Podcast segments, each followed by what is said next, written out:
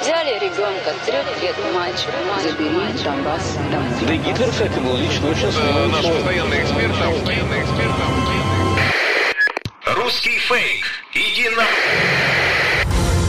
Розвінчуємо російські фейки, які прагнуть зламати наш дух. З експертом детектора медіа Вадимом Міським на українському радіо. Вітаю з вами Вадим Міський, і ви слухаєте передачу Руський фейк на українському радіо. Тут ми розбираємо найсвіжіші вкиди російських пропагандистів, препаруємо їх на шматочки, спростовуємо і тренуємо власні навички медіаграмотності і критичного споживання інформації.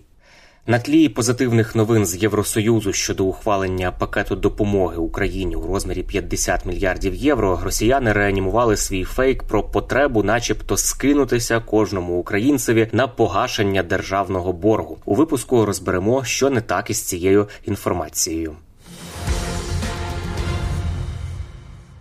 Кремлівські медіа і користувачі соціальних мереж взялися поширювати фейкову інформацію про те, що громадянам України нібито пропонують скинутися на погашення державного боргу України. При цьому ми знаємо, що пропагандисти полюбляють не тільки поширювати чутки, а й вигадувати різноманітні підтвердження і докази для них. Так, от на доказ такої вигадки публікують фотографію із повідомленням, яке було, начебто, розіслане українцям в додатку Дія.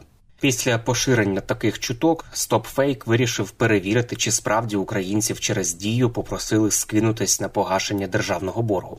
Як виявилося, ця інформація дійсності не відповідає. На фотографіях, які ширять пропагандисти, видно, що повідомлення в додатку Дія нібито надійшло 7 листопада. Фактчекери спробували відшукати згадану інформацію за цей місяць на офіційній сторінці у Фейсбуці цього онлайн-сервісу і не знайшли такого прохання.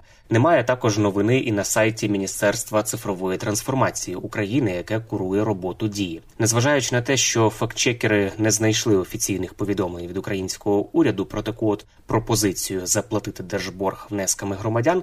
Експерти стопфейку також вирішили безпосередньо зв'язатися з Міністерством цифрової трансформації України із інформаційним запитом.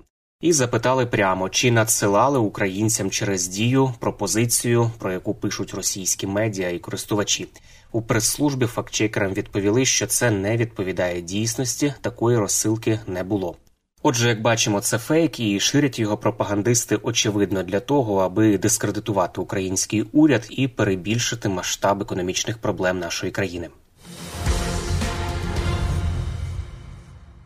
Кількість фейків, маніпуляцій і дезінформації, які Росія поширює в країнах Європейського союзу, істотно зросла. Одна із цілей зупинити підтримку України. Про це йдеться в результатах дослідження VoxCheck щодо поширення російської дезінформації в Європі.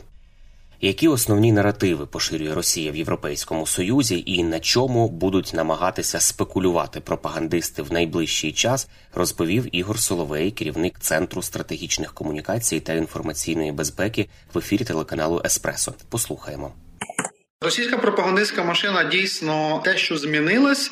Але змінилась вона не стільки в формулюванні нових наративів. Насправді їх є певна кількість, і вони не змінюються світоглядно. Так вони видозмінюються по певним там особливостям. Але особливість цієї машини в тому, що у порівнянні, наприклад, навіть з 22-му роком, у 23-му році кількість фейків, маніпуляцій та дезінформації виросла по окремим країнам вдвічі, а по окремим країнам в півтора рази. Але основний тренд е, йде на зростання кількості інформаційних атак на європейський союз на країни заходу в питанні про Україну. Серед топ наративів це перший наратив, що Захід контролює Україну і використовує її у своїх цілях. Е, Другий наратив про те, що е, дії України та Заходу змусили Росію розпочати війну. Вони самі напали. Так і ще один наратив про те, що підтримка України більше зашкодить е, Заходу ніж Росії. Мета всіх цих атак. Максимально знизити або взагалі ліквідувати будь-яку підтримку з боку країн заходу України політичну, е, гуманітарну, а головне військову, заради того, щоб Україна не змогла більше опиратись. Чи вірять цим меседжам, чи не вірять? Питання дискусійне, оскільки не лише еліти є об'єктом е, цих інформаційних атак. Зазвичай і в багатьох випадках е, саме громадяни цих країн є об'єктом атак, і це робиться для того, щоб ці громадяни цих країн перестали надавати підтримку урядам своїх країн, які допомагають Україні. Тобто, по факту, ми бачимо, що українське питання стало тим е, фактором, який може змінювати електоральну картинку в країнах Європи. І в подальшому ми прогнозуємо, що така робота буде продовжуватись Кремлем. Ми бачимо, що зараз е, основні країни, де будуть е, розгортатися такі баталії, це виділено Кремлем три країни: Франція, Німеччина та Італія. Сюди вони будуть направляти основні ресурси, що свідчить про вагу цих країн в Євросоюзі. І ми прогнозуємо також, що наступними етапами і наступними пропагандистськими наративами будуть, крім уже існуючих, які я сказав про зброю. Е, про допомогу е, стануть ситуація з церквою в Україні також.